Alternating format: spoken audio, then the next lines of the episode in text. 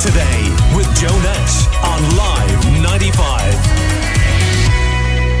Spark Hub, Ireland's first co-working hub, was opened yesterday in the Roxboro area. The LEDP campus was officially opened by Higher Education Minister Simon Harris, who chatted to Live 95 about the importance of co-working spaces after COVID-19. He also touched on the University of Limerick's financial governance and reassured parents and students waiting on the official exam results date from the State Examinations Commission. Limerick Today's Roisin Súilleabháin chatted to the Higher Education Minister and asked asked him what reassurances he can give to parents and students during this stressful time. Some people will manage to work from home, some people will want to work in the office. I think many people are looking for a, a halfway house, if I may call it that. Um, they're looking to not have to sit in the car for hours and hours, particularly not to have to put lots of diesel in the car. Um, we know the cost of that. They're also looking, I think we're all more climate aware and wanting to live more sustainable lives. But there is something for a lot of people that is important about getting up in the morning, kind of getting dressed, closing the whole door behind you and going to work, and somewhat trying to keep home and work spaces separate. I did hear from a lot of people during the pandemic that those lines could become extremely blurred. People still working at the computer at all hours at night, people not knowing when to switch off, people's home becoming their office. I think this is a very nice midway point um, for lots of people who will who will be able to work work maybe here permanently or maybe work here some days and go to the office other days as well. So there's sometimes a, an overly simplistic notion about working from home. It doesn't work for everyone, very much depends on your home, the composition of your home, uh, whether you have caring responsibilities and the likes too. So I think this could really take off. It is important though, and I need to say this, that the community supports it uh, because these things are difficult to become sustainable quickly, and I think we all need to row in behind it. And it's very encouraging the range of organisations and um, bodies represented here today. Well, look, the first thing I want to say is the University of Limerick is one of our best universities in this country. We're very proud of it.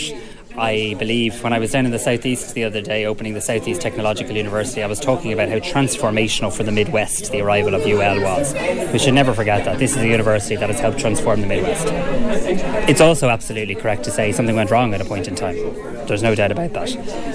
President Kerstin Mey wasn't the president of the University of Limerick at the time. She is a superb leader who is, in my view, doing a really good job of getting things to where they need to get to. From my department's point of view, and this, this won't come as news to the University of Limerick, we need to close the loop in terms of assurance. I'm very confident that a lot of good work has happened in, Lim- in UL to learn the lessons, to learn what went wrong, but also to make sure those things can't go wrong again in the future because learning lessons is a bland phrase. Making sure this can't happen again. What needs to happen now is the University of Limerick needs to be able to show me, and most importantly, show my officials who've been working on this, how they can assure us that those safeguards are now in place. I understand, and the President would have said this, that they'd love to be in a position to provide the KPMG report, to publish the KPMG report.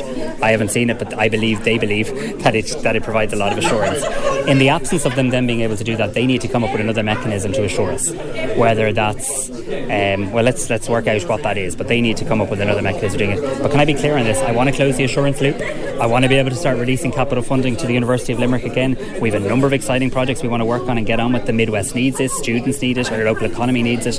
But there is a piece that I need to happen, which is closing the assurance loop. So I think the actions that my officials have taken is proportionate. Uh, working with the UL to move to higher ground and saying, look, if it can't be KPMG, what else can you give us to close the loop? And no doubt that will come up in my conversation with the management team, uh, along with a, a, whole range of other issues. I, if you don't mind me also just saying, it will be my first opportunity to formally visit the Technological University of Shannon campus as well, um, which I think is uh, is important too, because you now obviously have two universities, both the traditional and the technological, uh, the Midwest. But I'm hoping my visit uh, on Monday, along with discussing kind of plans for the future, can begin to uh, pave a way forward in terms of the assurance loop that needs to be closed for the taxpayer and the government to have absolute confidence that safeguards are in place now so that the mistakes of the past can't happen again. So, I mean, the first thing I'd say, and I hear this from Leaving Cert students all across the country, is they need to know when the results are coming out. Let's just be honest about that. Uh, it needs to happen. It needs to happen quickly. This is a matter for the State Examinations Commission. It's been slightly complicated this year because, rightly, they're offering students a second opportunity to do the Leaving Cert if they're impacted by COVID, a second sitting of the Leaving Cert. That's a good thing to do. But at the same time, the State Examinations Commission now need to call it and tell Leaving Cert students in Limerick and around the country when their results are actually coming out. This has a real practical effect in terms of family trying to plan a holiday, but also trying to plan a transition to college, trying to find your student accommodation, all of those sort of things. People need certainty. In relation to the CAO specifically, number of applications for the CAO is down slightly on last year. Last year it was about 84,000 ish. This year it's about 83,000 ish. So down slightly, but still at a very elevated, at a very high level. What I would say to students are a couple of things. One, I will be announcing additional college places again this year, uh, probably in the region of around 1,000. We're finalising that currently with government partners. These will be in the areas where there's particular high demand and skill need. One example is medicine. I expect to be in a position to deliver a very significant increase in medicine places from September and also indicate what we might be able to do the following September and the one after after that as well. The second thing I'd say to CAOs, to Leaving Cert students, at a time of, you know, it's always a nervous time just before the Leaving Cert. Every single year before COVID came to Ireland, roughly speaking, 50% of students got their first choice in the CAO, 80% of students got one of their top three choices. We've managed to keep those ratios throughout COVID, and I want to make sure that this year every student has as much chance of getting their first choice or their top three choices as any previous student. And then the very last thing I'd say, and I, I really do feel strongly about this, is we do at some point need to move beyond the national obsession with the points race in this country. It is putting a ridiculous level of pressure on young people. Um, you know, what, what university do you want to go to? What do you want to do with the rest of your life at 17 years of age? And this idea of defining somebody by the number of points again, they get in their leaving cert, it's not how the real world works. Ireland is an outlier in relation to this. I'm not just talking about this, though, I'm determined to change it.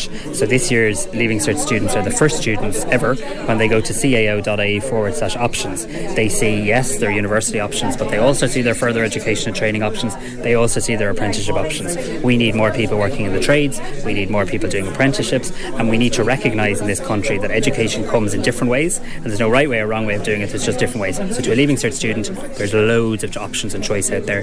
Do your best in your exams, breathe deeply, and then please familiarise yourself with all of the options on the CAO website, and we'll do everything we can to put more uh, places uh, in situ between now and September.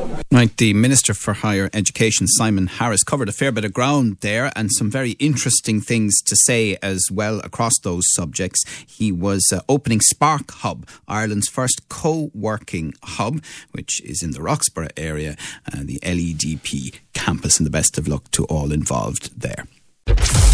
Your views, your news, your Limerick today with Joe Nash on Live 95.